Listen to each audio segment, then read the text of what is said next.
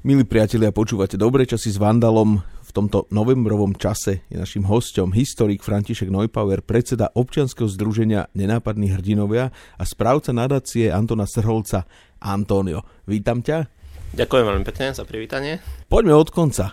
Správca nadácie Antona Srholca, tá nadácia kedy vznikla? Čo má za úlohu? Lebo však Anton Srholec je aj veľmi blízky časopisu Týždeň, bol to taký v podstate, že človek, ktorého si tu všetci vážili a vážia do dnešných dní. Anton Serholec bol aj pri zrode projektu Nenápadní hrdinovia v zápase s komunizmom a prakticky keď sme za ním prišli s eh, Marianom Gulom, ešte vlastne v rámci Ústavu pamäti národa, tak eh, Antonio povedal, že keď úplne dá milión na ten projekt, ja dám 2 milióny.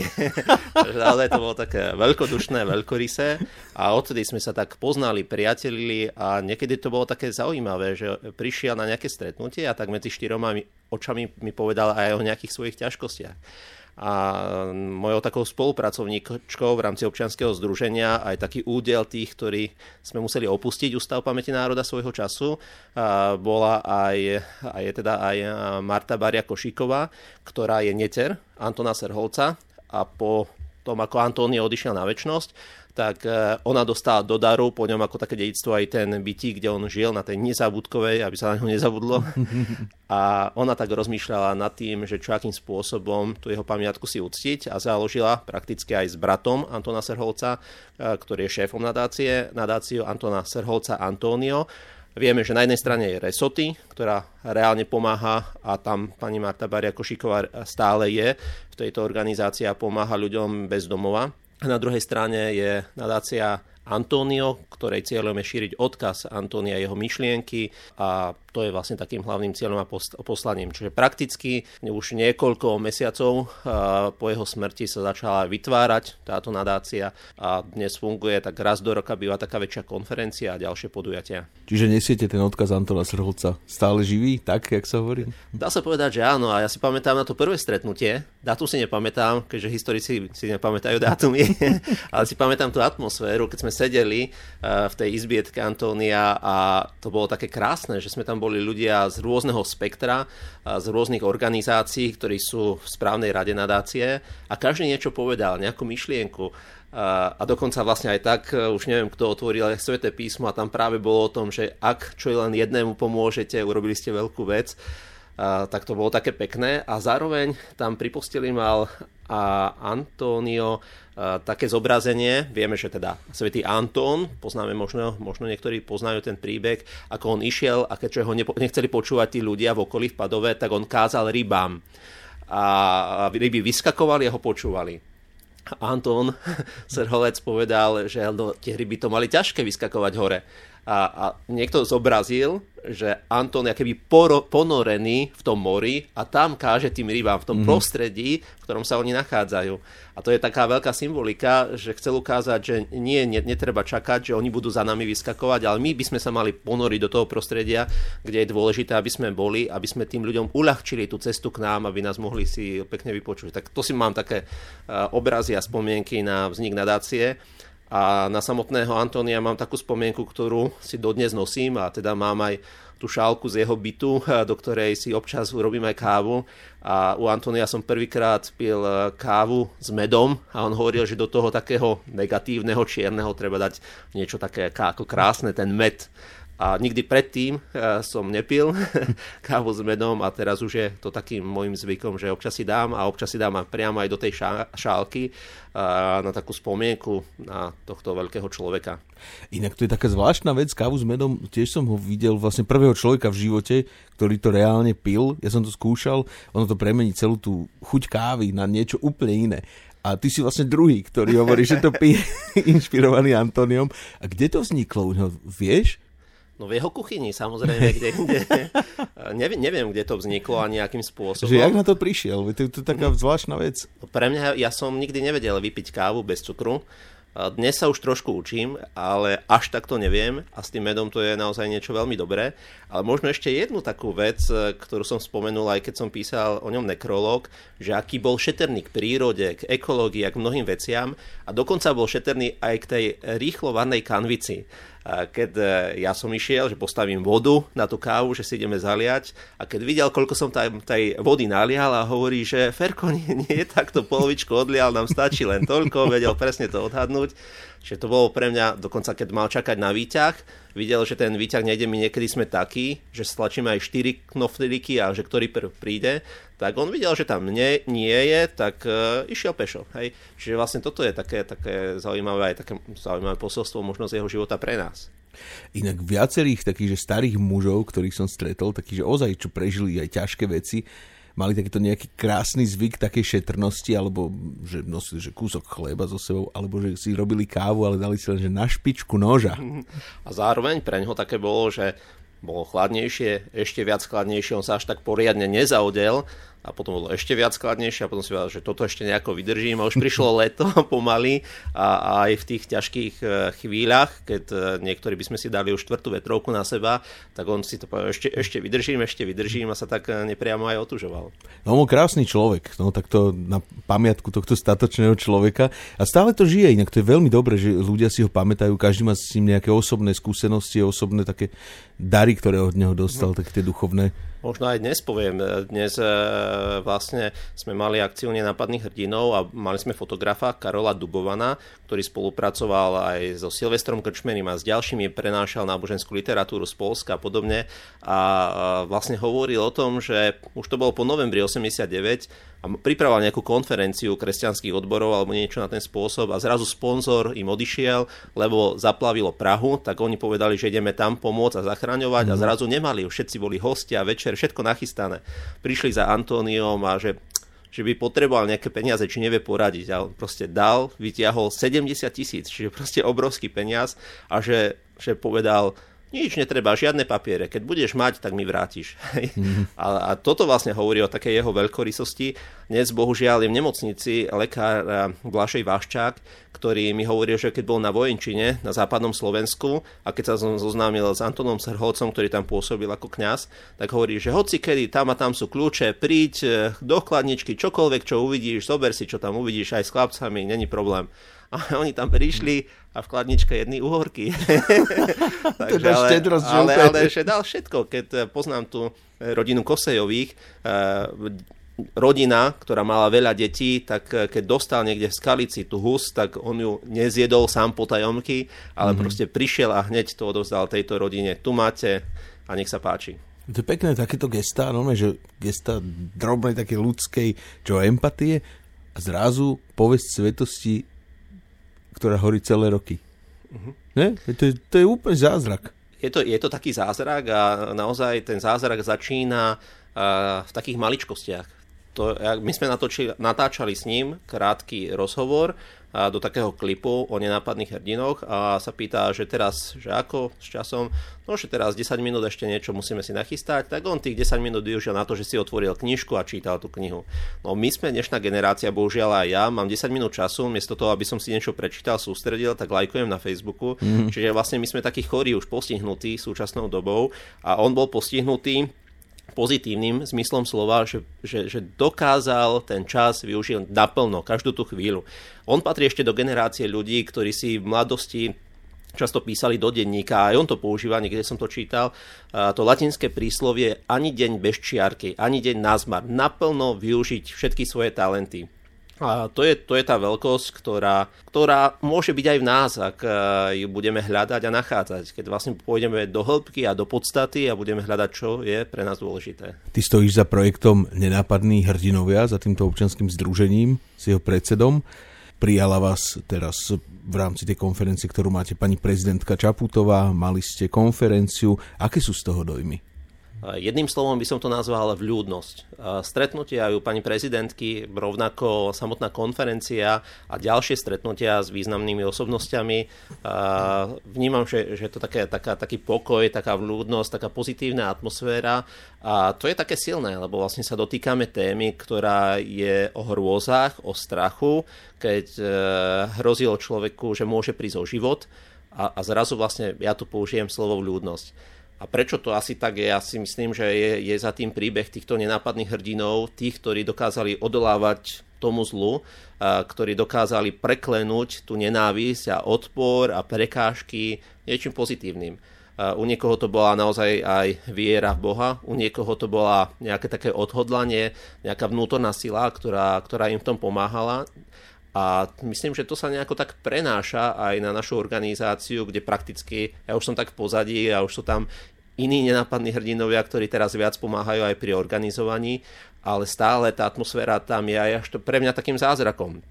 Samotný projekt vznikol s tým, že ja som č- chodieval, keďže som býval o ulicu ďalej na priváte, na Novohradské, ja chodieval som na Košickú 30 za Silvestrom Krčmerim a takým cieľom bolo, aby sa našiel aspoň jeden študent, ktorý by našiel podobného človeka vo svojom regióne, vo svojom okolí a prejavil mu vďačnosť tým, že sa začne o neho zaujímať, že mu doniesie možno jednu ružičku alebo že sa ho spýta na jeho životný príbeh. A že cez to som vnímal, že prejavíme vďačnosť jednému človeku, prejavíme ako, akoby všetkým. A zrazu za tých 13 rokov to už je skoro 500 ľudí, ktorí prešli týmto príbehom, ktorí napísali vyše 200 príbehov nenápadných hrdinov, že to prekročilo všetky očakávania a pointa celého toho je, že nie je len za tým príbeh, nie je len za tým vďačnosť, ale dokonca sa to dotýka tak tých študentov, že povedia, že keď na mňa prídu ťažké časy, verím, že aj ja si spomeniem na príbeh môjho nenápadného hrdinu a ja budem mať silu odolávať zlu alebo tej totalitnej moci. Väčšina takých študentov, ktorí sú, teda väčšina, všetci tí študenti, ktorí sú zapojení do tohto projektu Nenápadní hrdinové, tak sú narodení po roku 89, sú to mladí ľudia pre nich je toto ďaleká história, veď aj pre náš ročník, pre tých 40 je to tiež už doba, ktorú sme žili ako deti. A akým spôsobom to oni uchopujú? Nie je to pre nich totálne retro, niečo ako rytieri a, a rytierstvo, Don Quixote a boj s veternými mlynmi komunizmu? Ja si myslím, že niekedy ich tak eh, zaujíme, aha, ten bol odsudený na trest smrti. Aha, mm. ten dostal 25 rokov. Aha, ten zrazu bol vo vezení. Že niekedy si myslím, že v pozadí je taká, uh-huh, tak to asi môže byť zaujímavé, ale oni samotní vyjadrujú v závere, čo im dal tento projekt.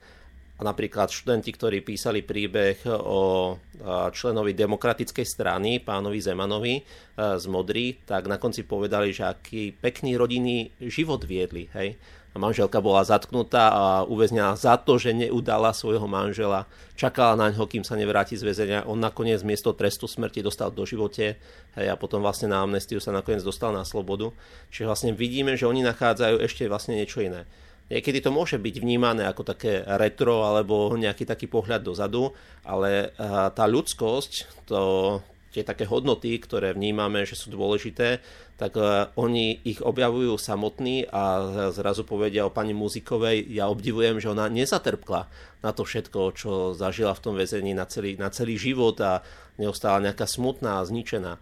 A tu si myslím, že si môžu odniesť aj tak do budúcna, lebo však aj ich čakajú prekážky, aj ich čakajú nejaké ťažké skúšky a možno si to ani dnes neuvedomujú, tí niekedy teda sú to aj niekedy 8 9 alebo teda aj gymnazisti, že čo zažili, aký príbeh spracovali, ale niekedy až o 5-10 rokov si spomenú na ten príbeh a poznáme niektorých, keďže ten projekt už je tak dlho, na svete, že povedia, že to bola najväčšia vec, čo som v živote urobil.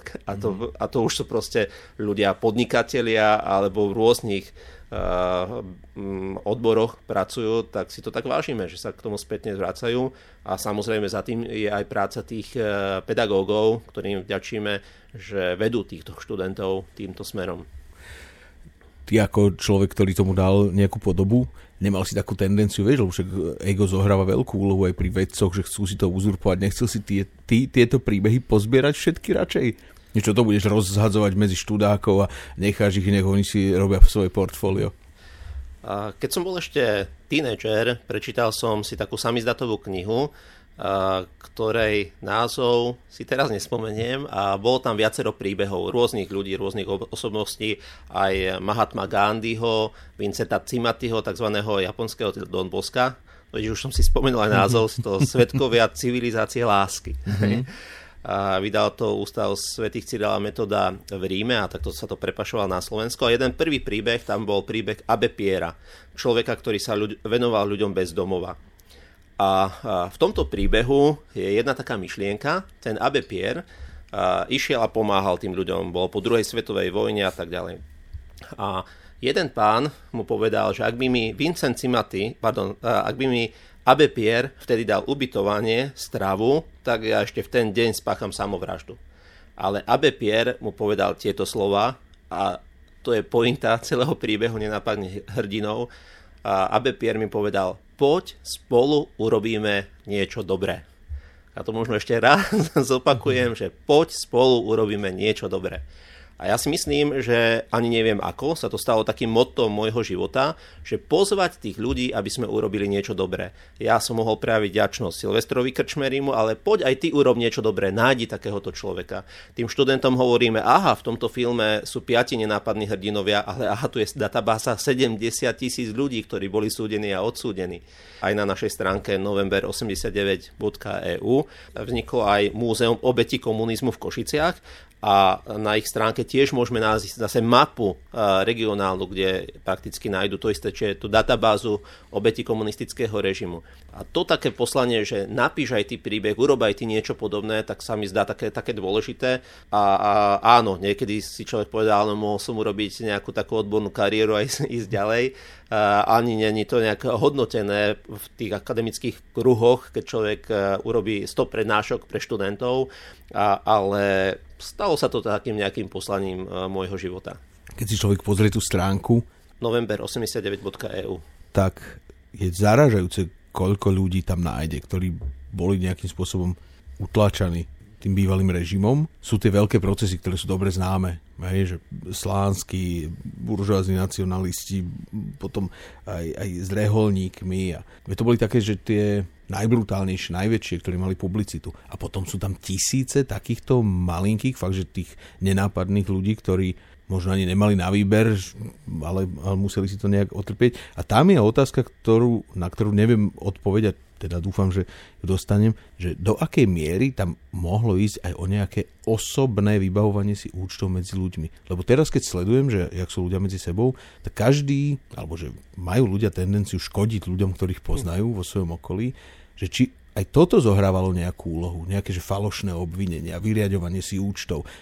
Čo tam mapujete? Je, je tam takéto veci? Sú tam? Čo sa týka samotnej stránky, kde je databáza iba čiste odsúdených, tak je tam okolo 70 tisíc. To je strašne veľa, áno, áno. To, to, je... to je 1 plus 1 plus 1. Hej. Čiže a títo ľudia boli po 89. rehabilitovaní. Ale vlastne my tam nemáme ďalšie príbehy, ktorých sú zase tisíce. Čo viem, poviem príbeh e, Havetu, aj známeho z umeleckej branže. A prakticky tam sa hovorí, že ani nie tak riaditeľ televízie alebo niekto z e, členov komunistickej strany, ako tá sekretárka, ktorá ho nenávidela a ona sa postarala o to, že Haveta nerežíroval Adema Šangalu a mohol robiť pre uh, televíznu lastovičku. Hej, čiže vlastne vidíme, že tá sekretárka niekedy urobila a skazila život človeku a Antonio, Anton Serholec niekedy hovoril, no však prišli na medicínu informácie, aha, že ona bola niekde v kostole, že nepríjmite ju na medicínu. A zase tam bola iná sekretárka, ktorá to tak skryla niekde pod e, blúzku a nikdy ten list nedostal rektor a tá dievčina doštudovala. Čiže vlastne vidíme, že takéto maličkosti rozhodovali často.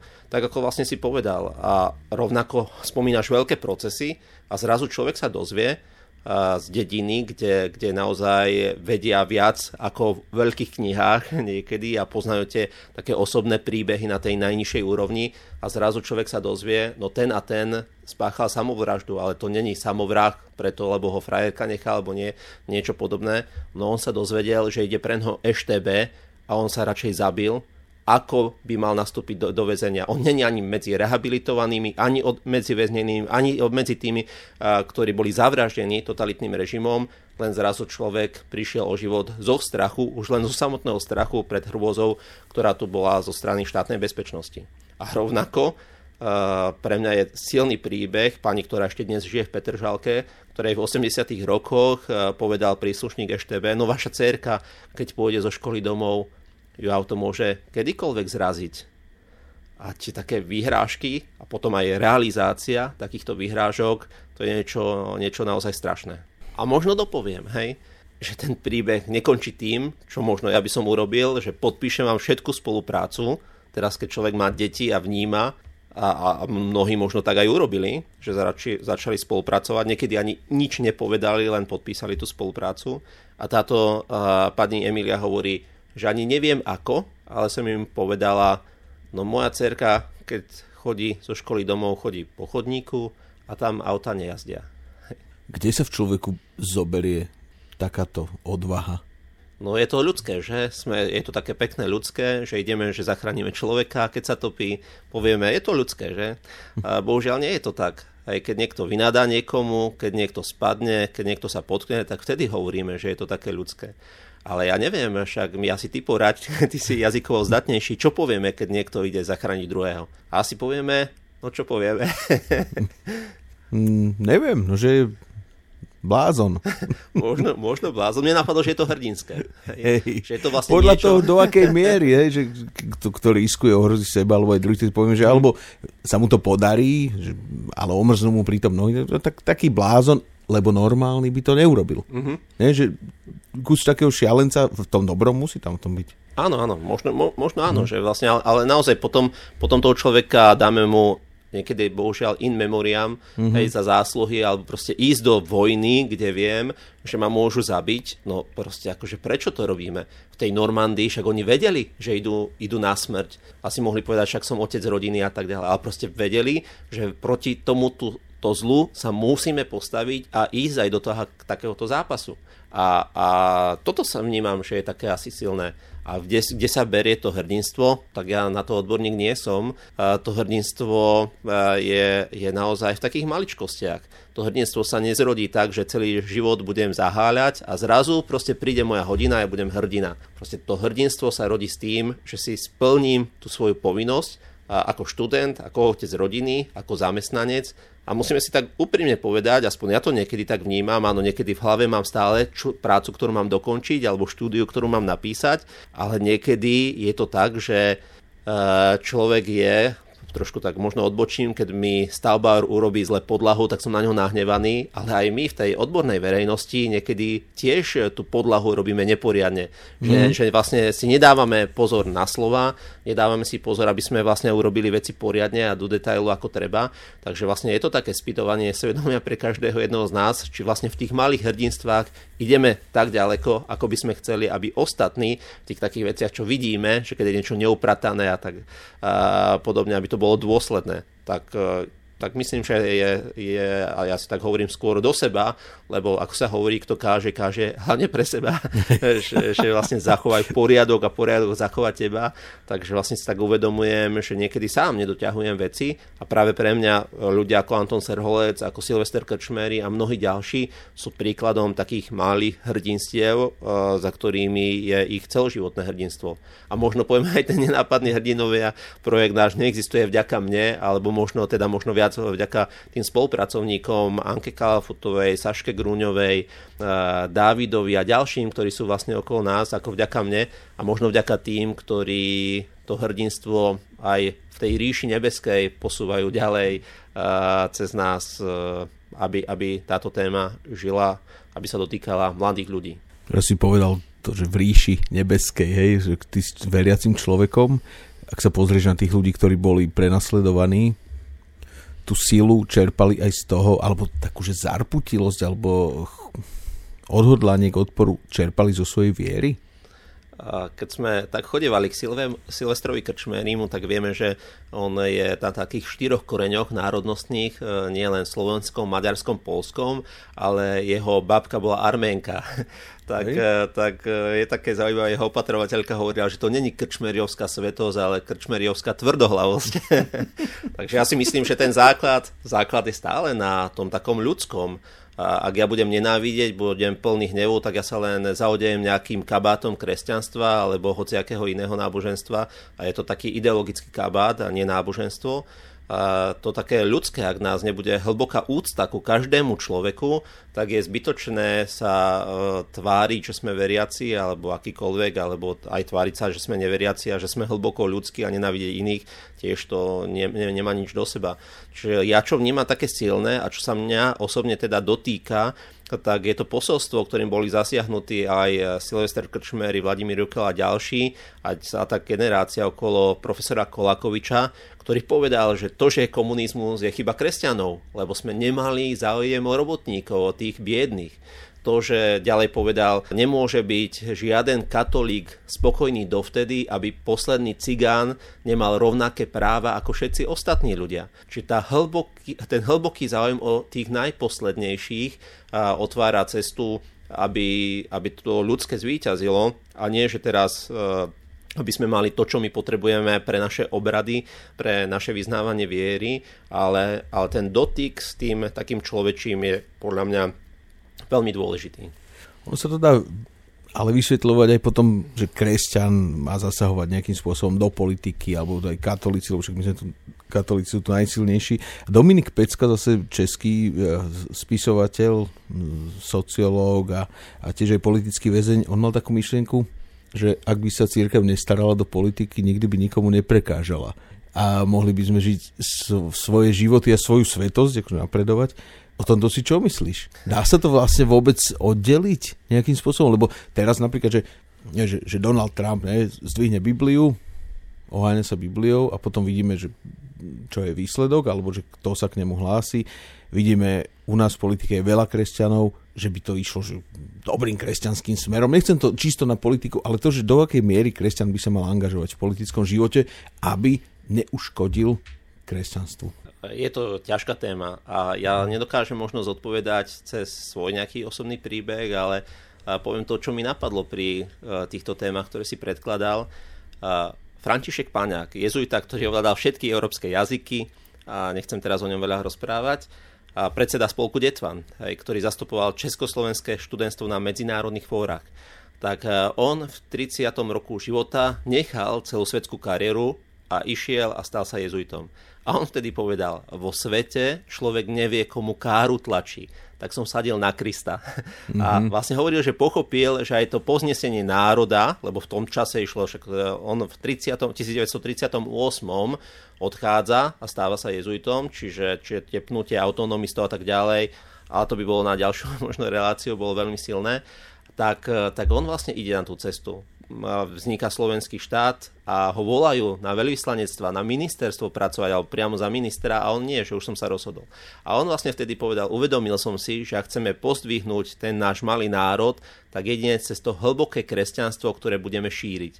A zrazu vlastne on nastupuje na tú cestu človeka jezuitu, kňaza, politického väzňa, ktorého keď sa v 80. rokoch spýtal jeho spolukaplán, on už ako dôchodca a mladý kaplán Juraj Semivan, tak, tak vlastne sa ho pýta, že ty si nezatrpkol na všetko to, čo si v živote ťažké prežil a on vlastne povie tieto veci, že, že vieš, keď budeš rozmýšľať nad tým zlom, tak za chvíľku aj ty budeš taký, budeš nenávidieť, odplácať a už aj zabudneš, kde je pravda. Ja dodnes neviem pochopiť plne túto myšlienku, ale ja osobne a mám rešpekt e, voči ľuďom, ktorí vstupujú aj do politického života, ale osobne si myslím, že pozdvihnutie tak, v takom paňákovskom duchu je e, naozaj cez to, že budeme žiť tam, kde žijeme a plne sa tomu venovať. Ty vlastne si hovoril o politike, vstupovať, nevstupovať, byť alebo nebyť. Kolako, za čas Kolakoviča to bolo zase, že môžeš byť svetý len keď budeš kňaz, reholník a, a podobne. A, a zrazu, zrazu vlastne Kolakovič im povie, no keď ty budeš najlepší dermatolog na Slovensku, pomôžeš oveľa viac. A Krčmery chcel a zneškodniť vo svete e, e, zápas s e, leprou. Hej, čiže Čiže vlastne chcel to vyliečiť, chcel to vlastne vyriešiť. Vladimír Jukel chcel byť najlepší matematik na svete. Dokonca pracoval na matematickej úlohe, ktorú potom rozriešil jeden Američan a dostal za to ocenenie, ak sa nemýlim, dokonca Nobelovú cenu. Jukel dostal 25 rokov odňatia slobody a bol v base. Čiže proste ja si myslím, že stále sme jedineční, každý človek je natoľko jedinečný, že musí v sebe objaviť tie najhlbšie túžby. Ak je to politika, nech sa páči, môže byť ako Konrad Adenauer.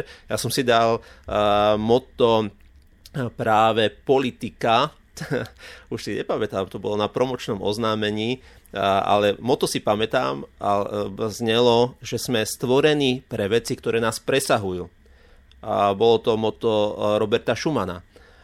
tiež v politickej oblasti sa angažoval. Čiže vlastne ja si myslím, že nemusíme sa teperiť niekde vo veľkých politických veciach, ale byť na blízku človeku, byť schopný, tak ako ja v osobnom živote vnímam, pod spolu robíme niečo dobré, potiahnem niekoho ďalšieho, ty vnímaš niečo iné, tak to vlastne urob, ale urob to, čo vnímaš v svojej najhlbšej, najhlbšiu túžbu vo svojom živote. A to sa mi zdá akože také najsilnejšie. Ak je tá najhlbšia túžba niekoho nenávidieť a zlinčovať, tak to asi není ani kresťanské, ani ľudské, ani hrdinské, je to zbabele, je to smutné a, a je to zlé. Ale, ale ja pevne verím, že v každom človeku sa dá to dobro nájsť. A mne v tom pomáhajú aj tí politickí väzni. Taký pater Dermek, Salesián, sa ocitá vo väzení a tam vlastne je s ľuďmi, ktorí sú odsodení za to, že vlastne niekoľkých ľudí zabili. Proste oni, nie že o niekom niečo zle napísali, oni toho človeka zavraždili. A Dermek, tak raz keď sedí s takýmto človekom, tak eh, ten mu hovorí medzi to plno nadávok a hrešenia a hovorí, že, že počúvaj, a ja sa modlím. A ty, a ty sa ako modlíš? A tento väzeň, nie politický, ale reálny väzeň, vyťahne obrázok svojej céry a povie, ja sa každý deň modlím, aby ona nebola taká svinia, ako som ja. Hej. A Páter Denemek hovorí, že proste aj v tom človeku, o ktorom som si nemyslel, že v ňom je ani nejaká štipka dobrá, tak zrazu v tom, že on mu prejavuje to svoje nejakým, nejakým spôsobom láskavosť, tak mu prezradí to svoje, svoje tajomstvo a tú svoju modlitbu a objaviť v každom človeku sa dá, len e, niekedy, bohužiaľ, až v tom väzení to človek možno, možno môže uh, objaviť, ale oni to dokázali objavovať všade. To sú silné veci, čo hovoríš a tie taký inklinuješ, čo si všímam, nejaký čas sa poznáme, že tak inklinuješ k tým veľkým mužom disentu alebo prenasledovaným mužom. Spomínaš Krčmeryho, spomínaš Jukla. Skôr ako budeme sa rozprávať o nich, zaznelo tam meno Kolakovič, ktorý je v istých kruhoch katolických veľmi taký, že ctený, ale v istých kruhoch, ale možno vo väčšine spoločenstva alebo toho diskurzu ľudia o ňom nevedia. Kto to je? Vieš nám ho priblížiť? No neviem, musím si to naštudovať.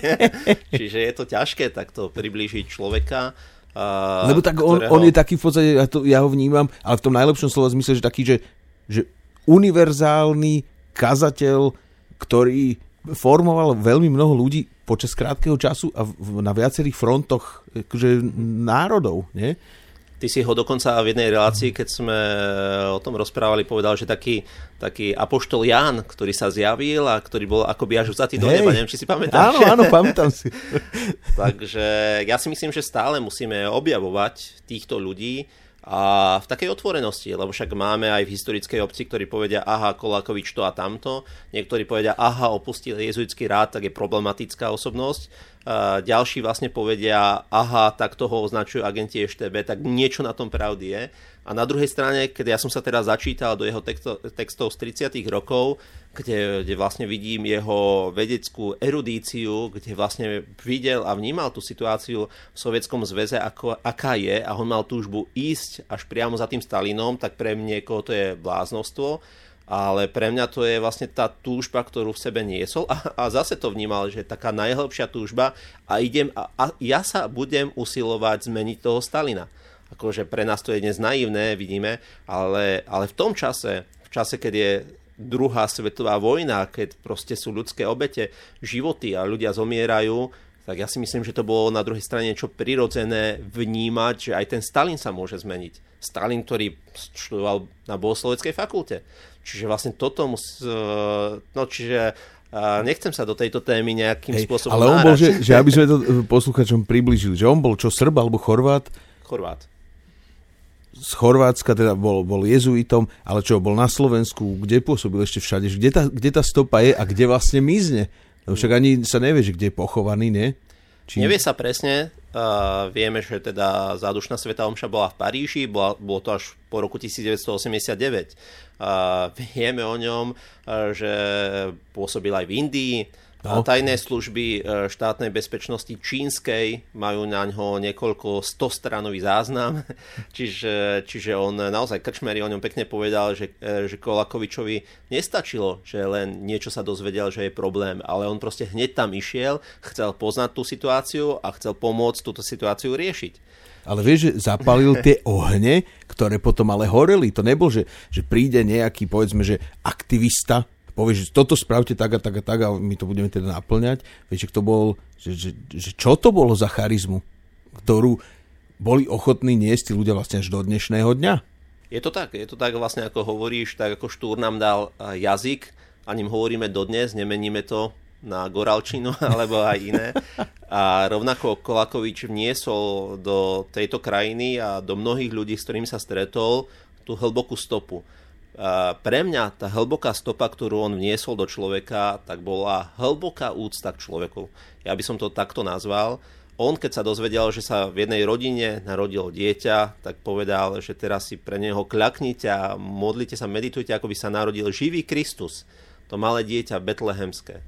A keď potom navštívil túto rodinu, oni sa až rozplakali, lebo Kolakovič si reálne kľakol a meditoval a, a vlastne on žil to, čo, to, čo rozprával.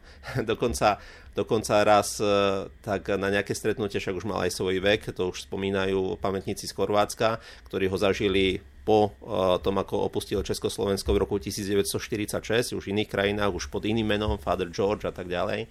A, takže, takže vlastne o, jedna z jeho takých žiačok mu vytkla, ale však si nás učil, že musíme byť presní a ty si minútu meškal. A ja on tak pokore to prijal a sa tak ospravedlnil. Čiže tiež to o niečom svedčí. Hm. No a potom tí ďalší veľkí muži, ktorí boli ním ovplyvnení, Krčmery, Jukl, ich pamiatka žije na Slovensku. Ja tak badám, že uh, krčméry tak by stále ožíva, že tá pamiatka sa pripomína uh, aj vďaka hre, ktorá sa v Slovenskom národnom divadle hrá, ktoré autorom je Lubomír Feldek. Ako to je? Že nejaké publikácie, filmy, dokumenty No, tak uh, všetko má svoj čas. A, a nie je to už neskoro? My sme, my sme vlastne taký menší národ. No proste, keď má Polsko, myslím, že 50 miliónov, mm. tak sa tam nájdú viacerí isté, akože o týchto ľuďach mnohých opíšu, je to taký paradox, že prvé štátne vyznamenanie dostal skôr ako na Slovensku Vladimír Jukel v Polsku. Oni boli taká dvojička Krčmery, Krčmery mu teraz dali Poliaci. Slováci si až neskôr ocenili Krčmeryho a Jukla. Keď bolo 20. výročie vzniku Slovenska, tak vtedy myslím, že dostali najvyššie štátne vyznamenania. Čiže je to, je to samozrejme pomalé a ide to pomalšie, ale ja si myslím, že to až tak nevadí na druhej strane ich e, veľkosť e, postupne bude objavovaná. Pekne to povedal e, pán Lubomír Feldek, že krčméry nepatrí len Slovensku, respektíve len katolíkom, ale, ale, len, ale že naozaj patrí aj evanilikom, aj židom, že patrí naozaj jeho príbeh všetkým a je svetového rozmeru. A, a to sa postupne ukáže, ale keď už takový veľký dramatik, akým je Lubomír Felde, ktorý napísal hru Nepolepšený svetec, to povie, tak e, bude niečo na tom pravdy. A pre teba osobne oni čo znamenali? Ty si aj navštevoval e, pána Krčmeryho, nie? Bol si pri ňom? No, a môj príbeh nie je o tom, že ja by som ich obdivoval, pretože by som poznal ich príbeh.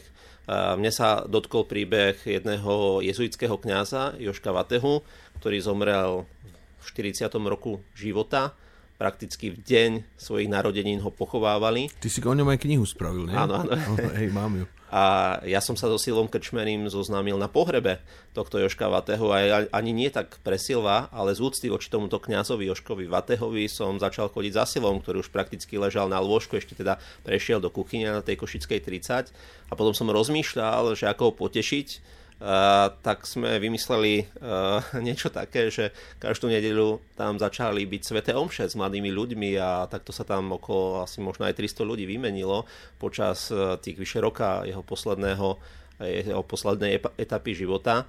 Takže vlastne aj tuto vidíš na mne, že ja som sa k Silvovi Krčmerimu nedostal ako historik, ale preto, že som si vážil niekoho, kto o ňom povedal, a tento Joško Vateha Silovi povedal, ja by som dal všetko na svete človeku, ktorý ma zoznámil so Silvom Krčmerim. Čiže proste uh, ja sa môžem za to trošku keby svojím spôsobom až tak hambiť, ale na druhej strane to ukazuje tú cestu, že nie je teraz, aha, som vybádal a našiel a zistil, kto je Krčmery a teraz si ho budem uctievať preto, ale že vlastne tá cesta viedla k nemu v mojom príbehu úplne inač A bolo to také silné, že keď zomrel Krčméry, tak pri pamätníku sviečkovej manifestácie aj Fero Mikloško a ďalší sa modlili a zastal tam nejaký uh, chalán, ktorý šiel z bývalej Jugoslávie do Nemecka.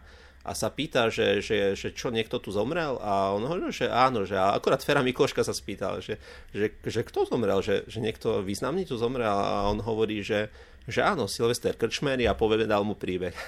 A teraz keď si zoberieme ten chalán, ktorý šiel stopom z Jugoslávie do Nemecka, on hovorí, viete, ja som cítil, že tu zomrela veľká osobnosť. A ja som mal stop až do Nemecka, ale som vystúpil tu v Bratislave, lebo som cítil, že mám tu prísť a poďakovať za to, že tu vlastne niekto významný uh, zomrel. A to je pre mňa také naozaj uh, božie, že ak hovoríme o tom duchovnom rozmere, ale myslím, že aj dá sa povedať aj občianskom, aj politickom, no proste samotná rieka si nájde cestu, proste sa dostane do toho mora, do toho oceána.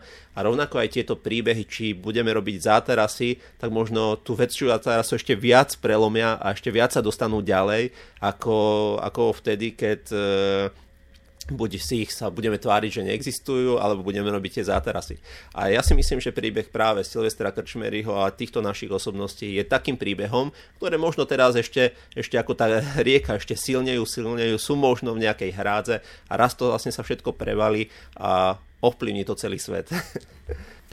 Ak sa pozrieš ešte na tie osobnosti, ktoré máme v histórii, nachádzaš tam aj nejakých takých ľudí, ktorí boli, dajme tomu, že nepohodlný v každom režime. Ja mám také meno, Peter Getting, publicista mi, on ho vy, vyštrachal a pritom Peter je neveriaci. A tento človek ho veľmi ovplyv, ovplyvnil alebo oslovuje Augustín Pozdech, farár, ktorý bol za slovenského štátu prenasledovaný potom ešte aj komunistami, lebo človek, keď stojí na, pri pravde, alebo teda zastáva sa pravdy, ukazuje sa, že je nepohodlný v každom, čo v každom zriadení, ktoré si pravdu nectí. He? Poznáš takéto príbehy ešte?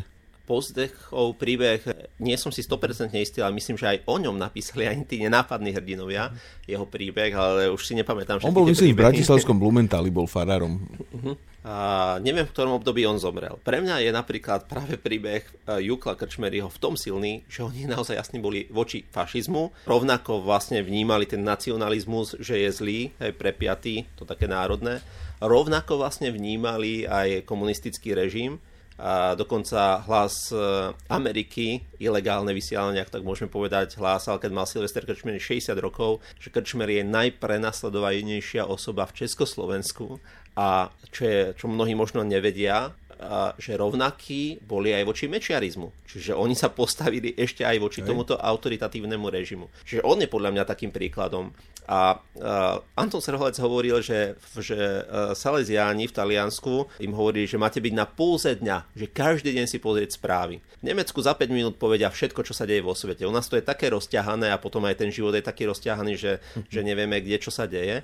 A oni vlastne takto boli nauče, naučení, aby boli na pulze dňa za tých 10 minút správy si počuť a vedieť, či čo aká situácia. A rovnako vlastne aj oni, ja to tak vnímam práve v tej duchovnej rodi, e, rovine, že tá modlitba, meditácia, že byť na púze dňa, v tej na púze pravdy, a oni ako veriaci to vnímali, že kto je cesta, pravda a život, vnímali, že to je Kristus a žili tým evaníliom. Silvo, keď už išiel do basy, vedel celé evanílium po rusky a keď si pozrieme jeho meditácie z väzenia, tak tam zistíme, že hovorí, že ja som meditoval o smrti, ale nie, že ako pán Ježiš na kríži zomiera, ale on hovoril, že za chvíľku to čaká aj mňa, že možno zajtra, možno pozajtra.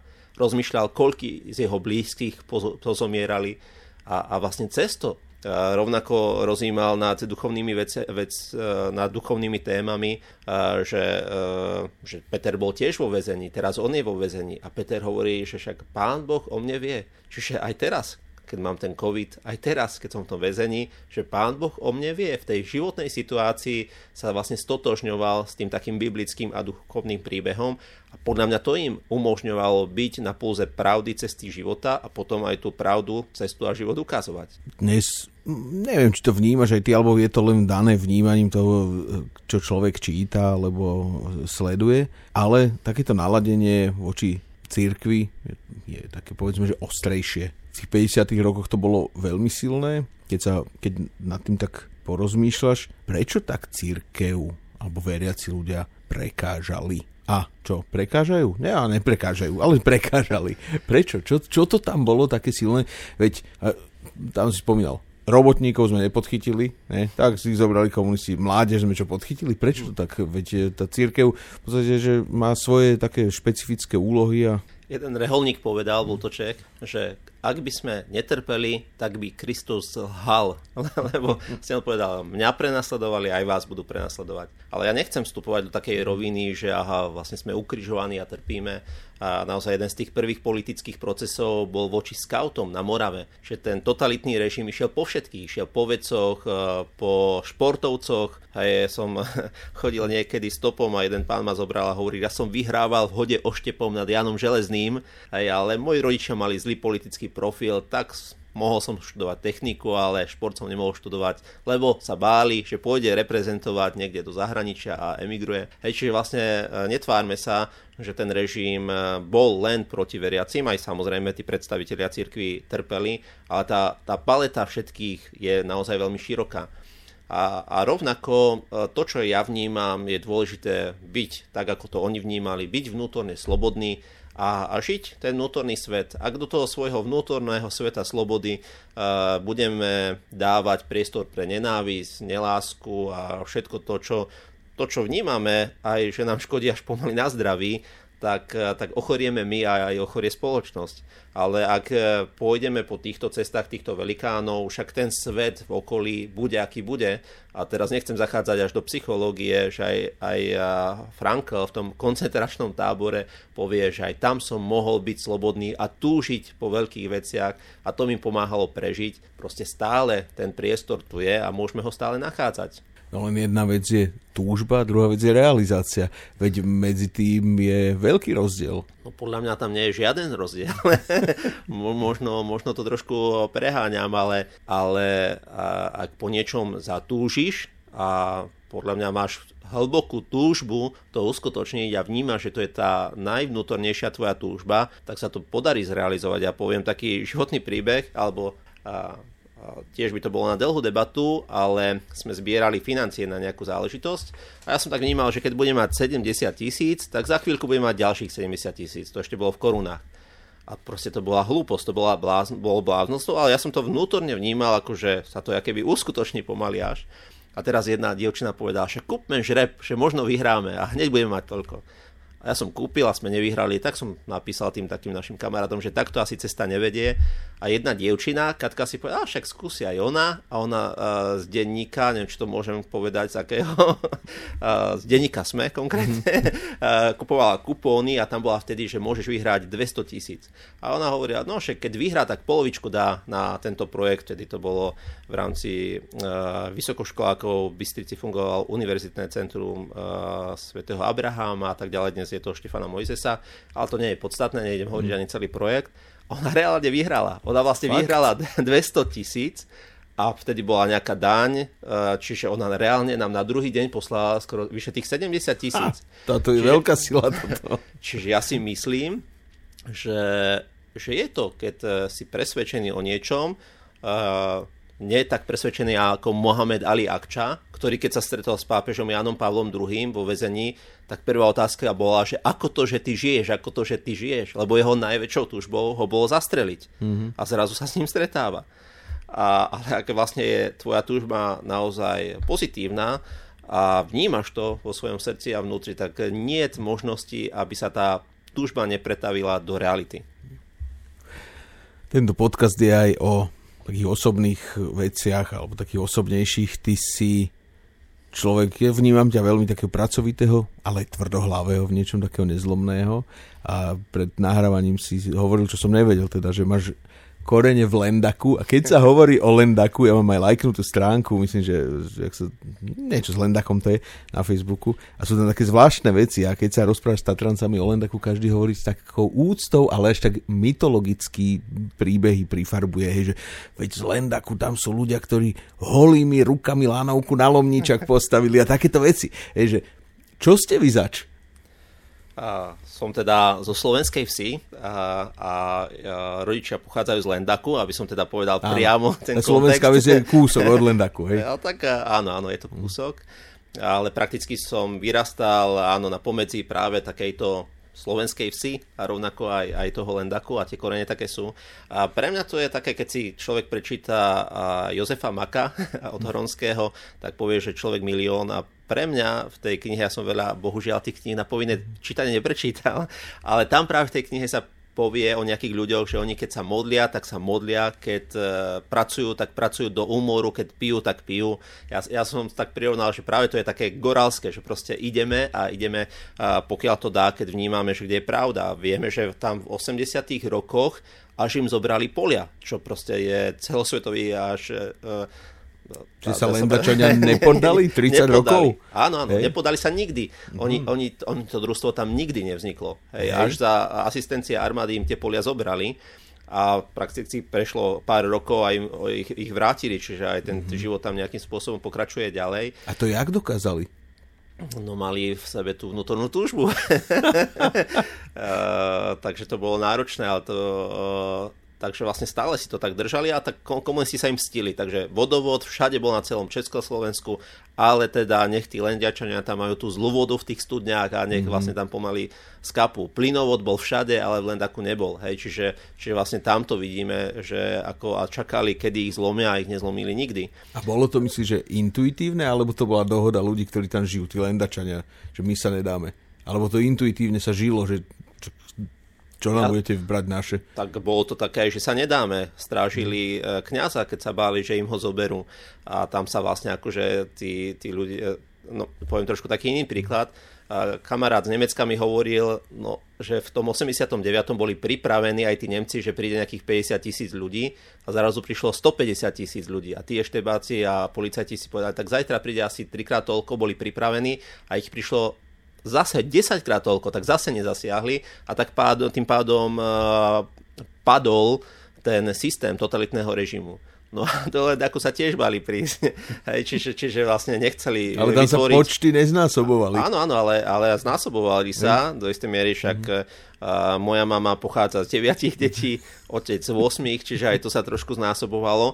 A na druhej strane e, vidíme, že, že vlastne asi ani tí komunisti nechceli vytvárať černovskú tragédiu, ak tak trošku preženiem, mm. ako Maďari vytvorili v roku 1907. Čiže, čiže vlastne tuto, tuto vidíme, alebo si povedali, alebo teda sa na nich, na nich takto dívali. A oni vlastne žili ten svoj vnútorný svet. Oni žili tak, ako môj Ujo z Košíc, e, teda z Košíc, bohužiaľ už je na väčšnosti, ale tiež Lendačan, tak hovorí, že mne otec hovoril, že do kostola nechoď bez modlitebnej knižky, do krčmy nechoď bez peňazí, ku frajerke nechoď bez lásky. No, to čiže, čiže vlastne ich učili nejaké také aj morálne veci, aj náboženské, že drž sa toho svojho. On z Košic hovoril, že deti vychová rob tak, ako by už nikto iný nemusel za teba nič urobiť. Hej, že nie, že teraz ja umiem riady, ty umieš podlahu. Skús to robiť tak, aké by všetko bolo na tebe. A keď všetci tak budeme robiť, tak sa budeme mať lepšie. Čiže vlastne ja si myslím, že niečo také, aj také kultúrne, aj také duchovné je hlboké aj, aj v týchto ľuďoch a ja, ja som vlastne naozaj vďačný, že som vyrastal v tom prostredí. Uh, mamina najstaršia sestra išla do Rehole v 50 rokoch a potom robila ako zdravotnú sestru a tak ďalej, ale napríklad nás ako deti brávala, sme zbierali bylinky keď ona bola u nás, tak eh, čo bolo na tanieri, museli sme všetko zjesť, čiže aj mm-hmm. taká šetrnosť a podobne, tak, eh, tak je niečo, niečo v nás, možno aj takéto, aj, aj duchovné, aj výchovné. Ale neviem, či som odpovedal na tvoju otázku. no myslím, že to tam všetko sa to tam zračí v tej odpovedi, čo tam bolo. A chodievaš do Lendaku? No teraz v tomto čase veľmi človek ani mhm. nechodíva a čiže je to pre mňa také, také zaujímavé, že svoj život e, tak posúvam na 10 ročia. Prakticky e, 10 rokov som bol v Banskej Bystrici, kde som teda si robil aj civilnú službu a doktoránske štúdium. 10 rokov som bol v Bratislave, keď sa ma pýtali, že či sa mi páči v Bratislave, či som si zvykol, tak som si vtedy, vtedy odpovedal, že tak e, ja si nemusím zvyknúť, Bratislava si musí zvyknúť na mňa. to je nejak zvykla. Lendacká povaha. Ale na druhej strane som si tiež tak povedal, však som išiel z námestia SNP, z Ústavu pamäti národa a po tých cestách, kde proste iba keď som sa pozrel na nebo, som videl niečo také pekné, všade dlažba, všetko také negatívne z takého horského mm-hmm. prostredia a zrazu som si povedal, no ale človek si musí zamilovať miesto, kde žije, lebo však to je potom pohroma a naozaj som našiel zákutia, lesy, a pontónové domčeky a všetko možné, že, že stále je možnosť niečo zamilovať. A teraz by som povedal, až tak duchovne takým božím riadením sme teraz v podhorskej dedinke v Limbachu nejaký čas a zase človek pokračuje nejakým spôsobom ďalej.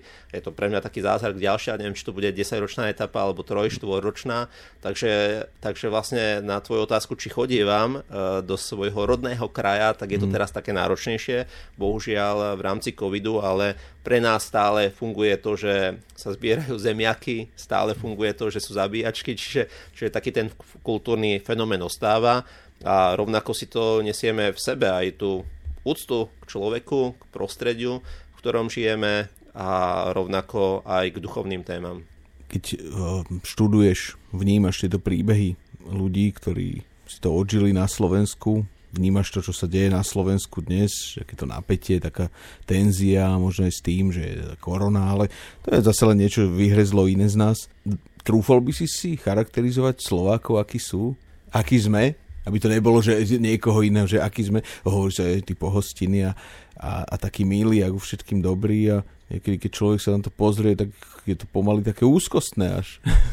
Ja si myslím, že sa musíme vraciať eh, k tým eh, dobrým témam. A pápež František povedal, že Slovensko to je krajina poézie. Mm. A, a teraz je na nás, ktorú poéziu budeme čítať. Ja som napísal e, jednu báseň s názvom, že dovol mi plakať, dobrý Bože, dovol mi plakať, som tu sám. Nech mi tvoj aniel nepomôže, ty sám mi prídi na pomoc.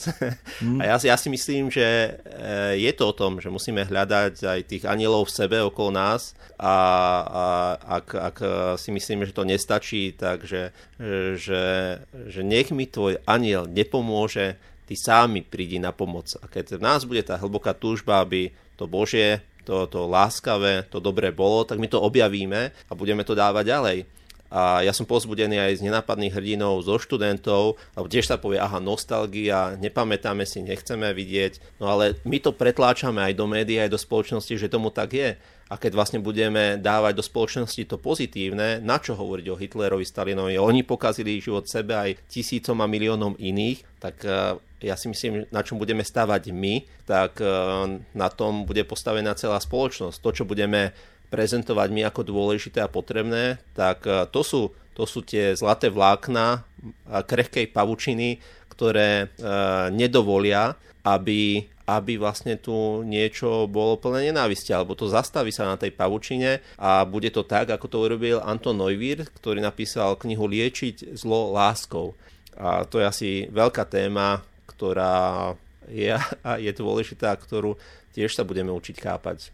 František Neupauer, historik, predseda občanského združenia Nenápadní hrdinovia a správca nadácie Antona Srholca Antonio bol hosťom v podcaste Dobre časy s Vandalom posledné slova, ale iba v tomto podcaste patria tebe.